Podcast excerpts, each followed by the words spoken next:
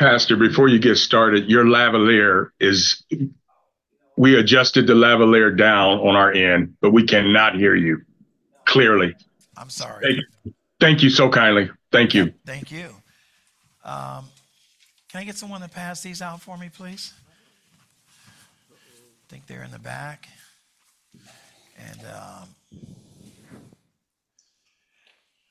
I just have a couple one word wraps uh, for you this morning. Help us to be hearers and doers of your word and all that we do and say. Bless us, Lord, to concentrate on trying to be transformed by your word, as it says in Romans 12, 1 and 2. Lord, we ask that this morning that you be glorified and your people be edified. Thank you for giving us strength and the ability and the courage to come out in the cold weather. We ask that you would bless our understanding, that we will go forward and do all those all things that please you and whatever we do and say and think. In Jesus' name, amen. So we've been talking about spiritual warfare. So we're still wearing our, our warfare regalia. Uh, whether it's shirt, whether it's dog tags, or whether it's boots or hats or whatever, because we're still in spiritual warfare and we're creating this environment for that. And here are one of the weapons that we get to use in spiritual warfare. This is the week we're transitioning from talking about the devil, who's our enemy, to talking about what things we can use to be triumphant over him. And the number one weapon we have in our arsenal is prayer. Prayer can give us victory. And so we want to go back to where we first learn about prayer. What I would argue, what I would argue is the first prayer in scripture. First prayer in scripture, in my humble opinion. By the way, there's some really good books on prayer. Let me just give you a couple. If you're inclined to read them, you can get them online. Uh, you can get them at the library for free. You can buy them. Some books that I have been that have been a blessing to me over the years. Uh, author Philip Yancey, his, his book entitled Prayer, really good book. Uh, a guy named E.M. Bounds, just initials E.M., I forget what they stand for, the last name is Bounds.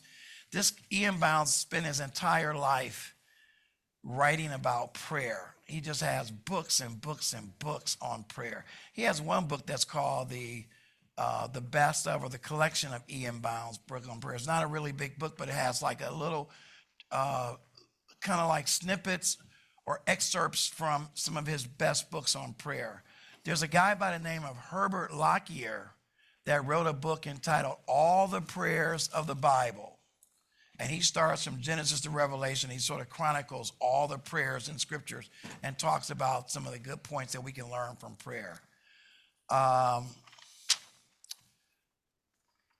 there's a prayer, there's a book entitled Praying the Scriptures Praying the Scriptures, which I think is written by a guy named Judson Cornwall.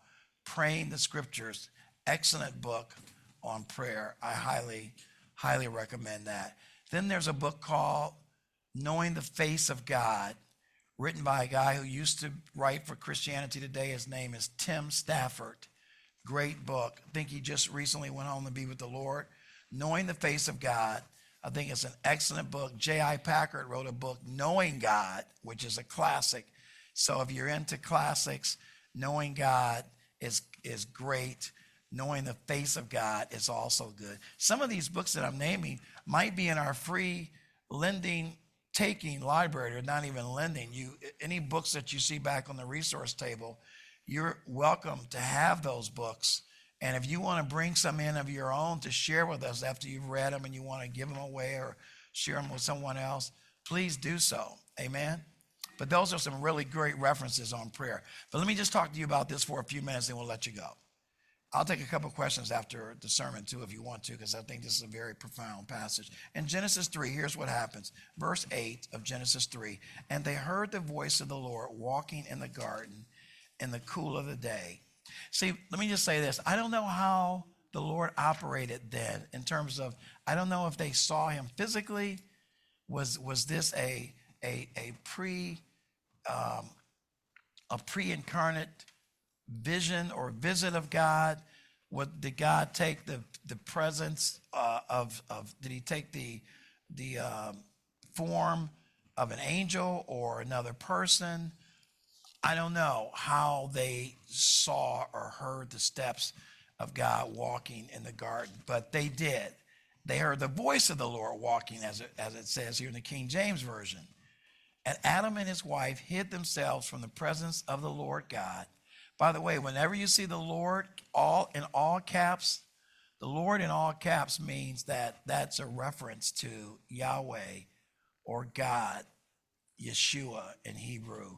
That is the reference for the Lord in all caps. It's basically a English version of Yahweh or or YWHW or uh, I'm probably spelling it YHWH, which is the tetragrammaton for Yahweh. It was they use all consonants because the Jews thought it was irreverent and unholy to actually write out the name of God. So they only would use consonants because it was a it was they only would use consonants because they felt like it was not holy or not kosher to write God's name all the way out. Uh, so that was why you see the Lord in all caps. It's all basically like YHWH in all caps. The Bible says here and Adam and his wife hid themselves from the presence of the Lord God amongst the trees of the garden. And the Lord God called unto Adam and said, Where art thou? And he said in verse 10, I heard thy voice in the garden. This is Adam talking. And I was afraid because I was naked and I hid myself. And the Lord said, the King James Version has a lowercase h, but I feel that that should be a capital H because that's referring to God. And God said, Who told you that you were naked? Hast thou eaten of the tree whereof I commanded thee that thou shouldest not eat? And the man, this Adam, said, The woman whom thou gavest to me to be with me, she gave me of the tree, and I did eat. And the Lord God said unto the woman, What is this that thou hast done? And the woman said, The serpent beguiled me, and I did eat. And the Lord said unto the serpent, Because thou hast done this, thou art cursed above all cattle and above every beast of the field. Upon the, thy belly shall thy go, and dust shall thou eat all the days of thy life. May the Lord add a blessing to the reading of his word. So, I believe hence begins what we consider prayer because prayer in its very basic form is just communication with God.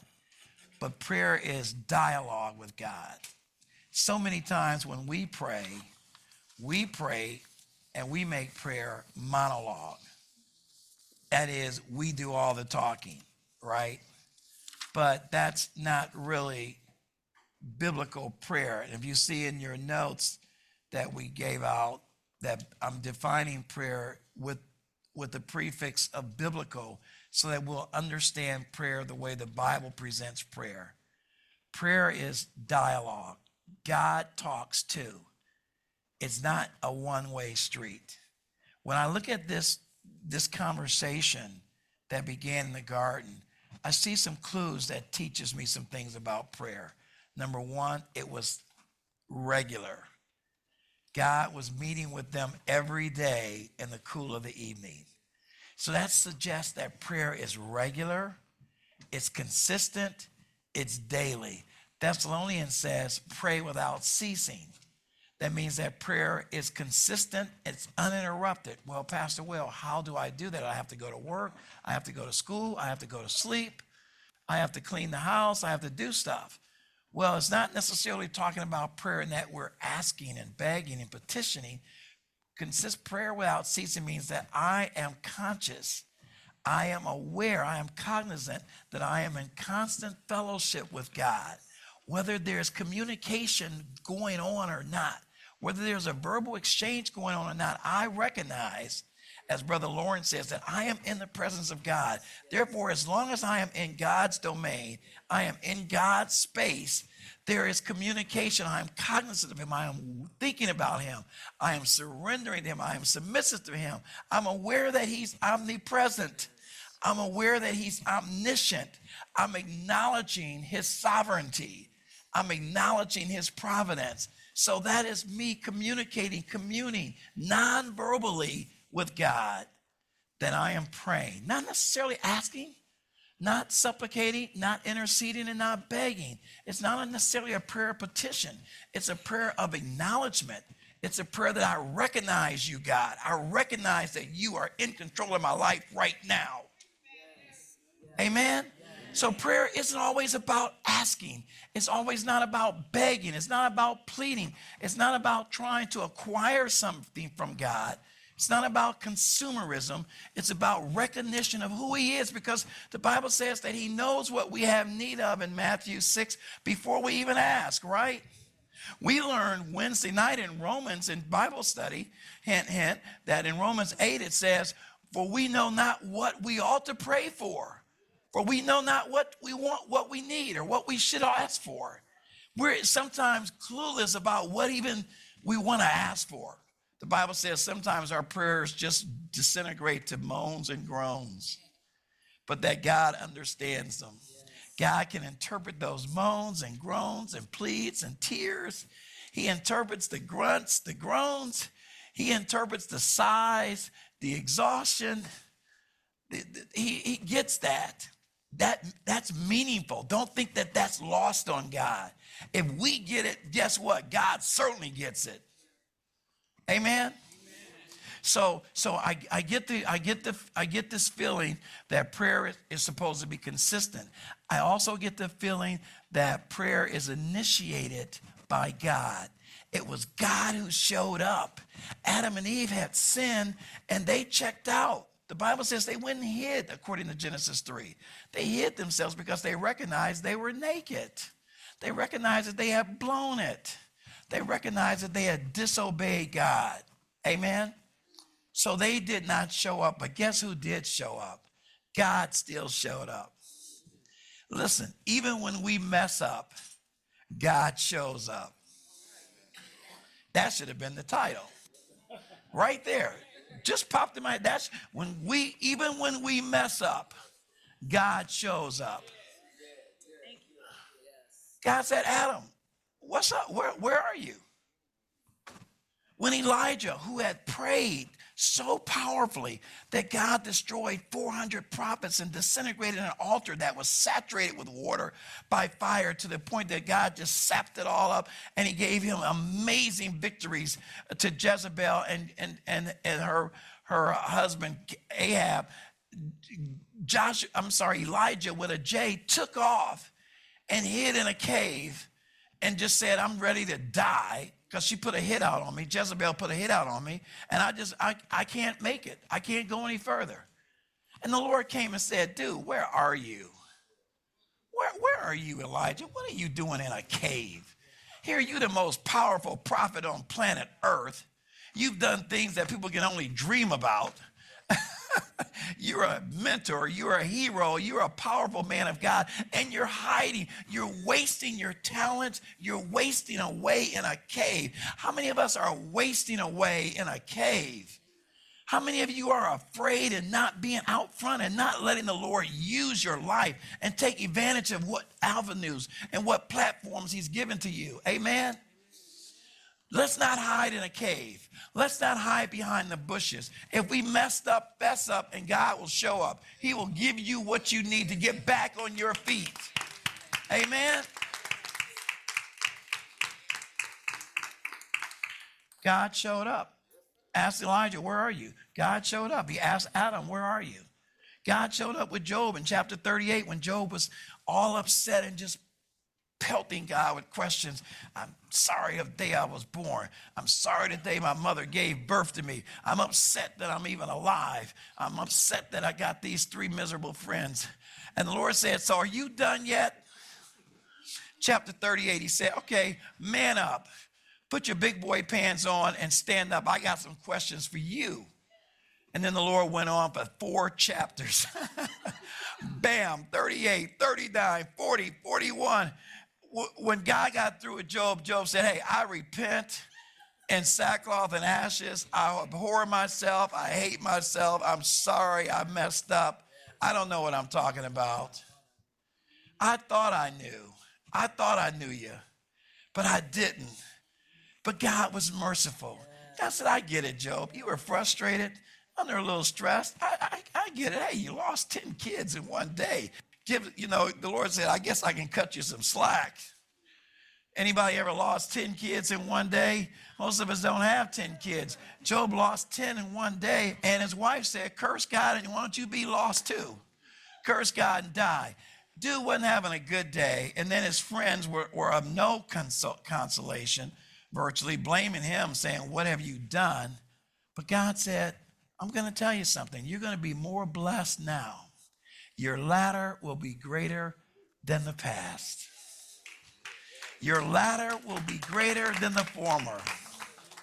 I got something in store for you. So I, I made a couple points regarding this prayer that I believe that, that Adam and Eve had with the Lord uh, in Genesis 3 as I wrap this up. I also get the point that prayer should be personal.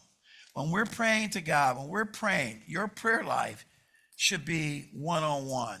I know we do what's called corporate prayer on Sunday morning. Sometimes we have prayer meetings where you may have a prayer partner or you may have a prayer buddy and you go before the Lord. But at the end of the day, prayer as it's defined in Scripture is really about us communicating with God. It's a dialogue. How God does it, I don't know. I just told you guys about Acts 12, about how they had a prayer meeting for Peter to be released from prison. And the Lord released Peter from prison, even though they didn't believe it and said that Rhoda was losing her mind and was seeing Peter's ghost, uh, the Lord still answered the prayer. Prayer is about a one on one individual dialogue, conversation. And that's the other thing I wanted to point out. It doesn't always have to be formal. Prayer doesn't always have to be on your knees in your prayer closet by yourself with your hands folded with nothing going on in the background except angelic music. It doesn't have to be the definition of prayer. You can pray in the midst of a storm. You can pray when you're going through the valley. You can pray when you're going through persecution. You can pray when you're upset with your neighbor whose music is blasting at three in the morning. You can pray right then. You can pray when things look bad. You can pray when things look good. Prayer is not about circumstances. Prayer is not situational. Prayer is not about format or structure or form or etiquette or posture. Prayer is not about any of those things. Prayer is about the condition of our heart. Lord, I need you. Lord, I thank you. Lord, I praise you. Lord, I need you to help me. Lord, please forgive me. Lord, have mercy on me. Lord, may I be acceptable in your sight. May I be pleasing to you. May I be obedient to you, Lord. Prayer is simple. Prayer is uninterrupted. Prayer doesn't have to be eloquent. I would suggest to you that most eloquent prayers and public prayers are usually offered for public consumption. How we sound, if it's coherent, if it's phonetically correct, if it's, you know, passes the ear test or the eye test, it's really very superficial sometimes. Prayer needs to be just like you're talking to a friend. Sometimes a friend completes your sentence. Sometimes you complete his or hers. Sometimes you interrupt before they done. Sometimes they interrupt before you done. A conversation is not symmetric. It's not one for one, tit for tat, eye for eye. A conversation is impromptu. It's broken. It's sometimes flipped over. It's sometimes we go off the subject. We may be discussing one thing and then we go discuss something totally different. And then we circle back to it. You should hear me, my sister Lois and I having a conversation. We cover about 10 topics in two minutes. As a shout out to you, sis. But I'm telling you, the, pro- the point is, is that that's dialogue, that's conversation, that's fellowship. You see, not structured. Doesn't need a format, doesn't need a schematic. And finally, I, put in the notes regarding biblical prayer that prayer is less about getting what we want from heaven and more about getting what God wants done here on earth. Prayer is always about God's will. If you look at 1 John 5 14 and 15, I won't read it. It's about getting God's will done. God's will is what's important. Lord, help me to yield to your will. Help me to want for you what you want for me. Help me to agree with you about what you think about me. Help me to agree with you about what's best for me. Help me to agree with you about what you want to do through me, in me, for me. Help me to agree with that. Help me to come to terms. Listen, help me to come to terms. Help me to come to terms that you know me better than I know me. Help me to come to terms that you know what's best for me more so than I think I know what's best for me. Amen. Please make a note of this because this is important stuff. You want to you want to understand the secret to prayer, the key to prayer. You want to understand how prayer becomes effectual and fervent as it says in James 5. This is how. Knowing what God wants, getting what God wants. I said in biblical prayer, God should do more talking and we should do more listening. When Adam and Eve came, boy, God read on the riot act. He asked them three tough, tough questions. He said, I'm almost done. That's why I'm walking away from the podium. He asked them three tough questions. He said, Where are you? Who told you you were naked? And what have you done? Do you think God was asking those questions because he needed information? Do you think this was an interrogation? Do you think this was 20 questions?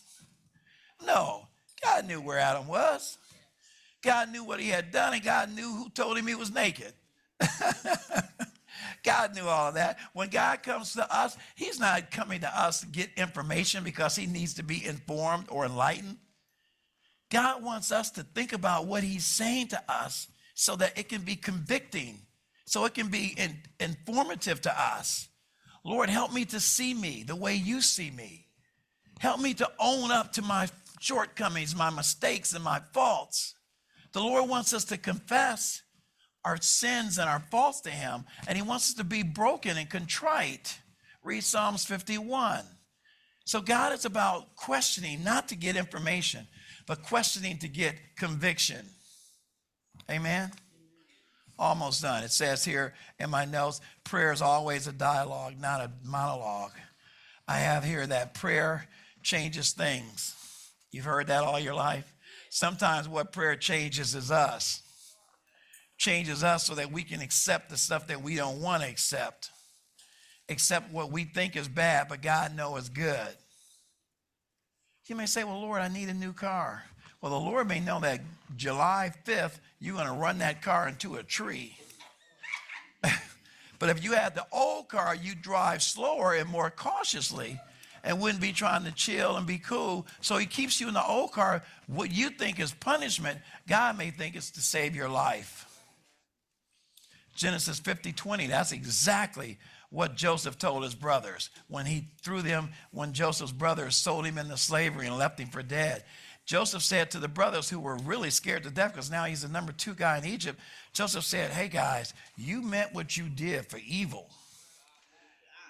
You were trying to hurt me. You were trying to kill me. You left me for dead. You sold me to the Egyptians. Boy, he just he could have just went off on them, right? He certainly had the power to. He was the number two guy. He was like God almost, second to the Pharaoh. He said in Genesis 50, 20, what you did, you meant it for evil but God meant it for good so that many people might be saved alive. What was evil, God was working, weaving, twisting, creating, knitting his plan together.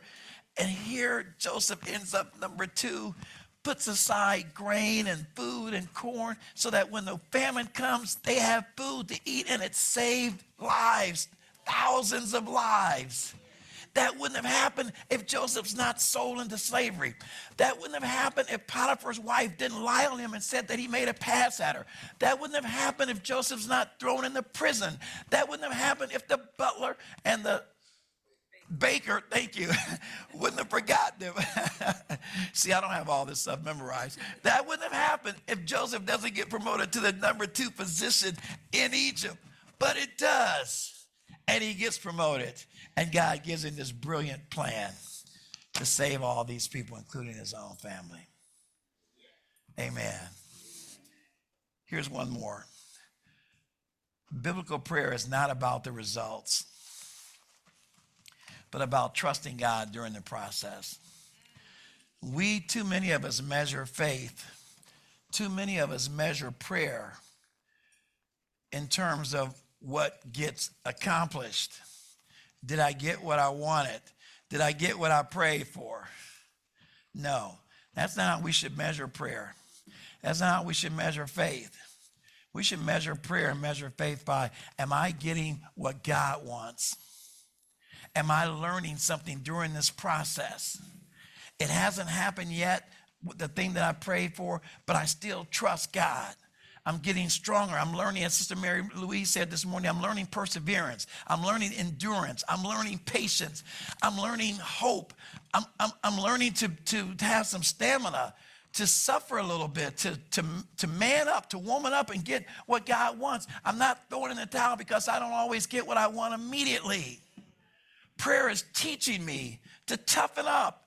It's preaching me to be teaching me to be patient. Marcus, are you changing the uh, sounds? Okay, I'm getting some some feedback. No, no, no, sir, not me, not me this time. I guess I'm just too close to the monitor. Okay, okay, so maybe that's my cue to sit down. No, sir, keep it going. Well, Good work. Well, one one more then, one more, one more, one more, and that is this one. Biblical prayer, and I said this already, it, it's not about informing God of our needs. I put this in our notes. He already knows what we need. But biblical prayer is about God informing us of his plans. So that's I could say more about prayer. I could tell you about the prayer in Second Chronicles 20, one of my favorite prayers of all time, Jehoshaphat.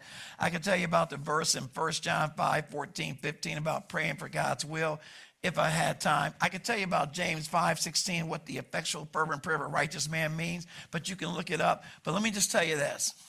Prayer is the most effective. It's it's in my opinion, prayer is most effective when we learn to agree with God. You say, Pastor Will, that is hocus pocus. What does that mean? You couldn't be more abstract if you try. Well, I'll try to be less abstract and more concrete. What I mean by that is when I agree with God, I read His Word, which I'll talk about next week. Prayer and the Bible study go hand in hand. You need one to do the other. I've often said that a good prayer warrior has to be a good Bible student.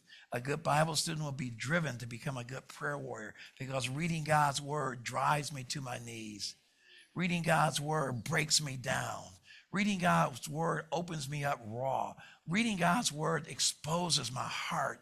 It exposes my shortcomings. It tells me where I'm dropping the ball. It tells me what I need to clean up in my life, where I need to tighten up this and tighten up that. That's what reading God's word does because I can't get that information out of the sky. I can't get it from Gmail. I can't get it from G- Chat GPT or Google. I can't get it from any other source. The only way I can really understand what's going on in me that's not measuring up to God is from God's word. God has to tell me. And that's where I hear from him. I hear from him through the pages of scripture. He reveals to me, this is what you need to sure up, dude. This is where you're you're you're lacking. As the as Mene Mene Tekel Upharsin, the uh, which is uh, the the, the uh, Nebuchadnezzar message that he received from Daniel, that you are you are weighed in the balances and found wanting. That was the message that Daniel gave Nebuchadnezzar. He said, dude, you're found in this, was this is what the dream means. Mene, mene Tekel Upharsin. You are found in the balances and you're wanting, you're falling short. You're not weighing or measuring up to what God wants. That's what God's word does to us. It finds us, it weighs us, it measures us, it, it gives us direction, it gives us boundaries. I'm done. Okay. Rick, come on and sing. God is good.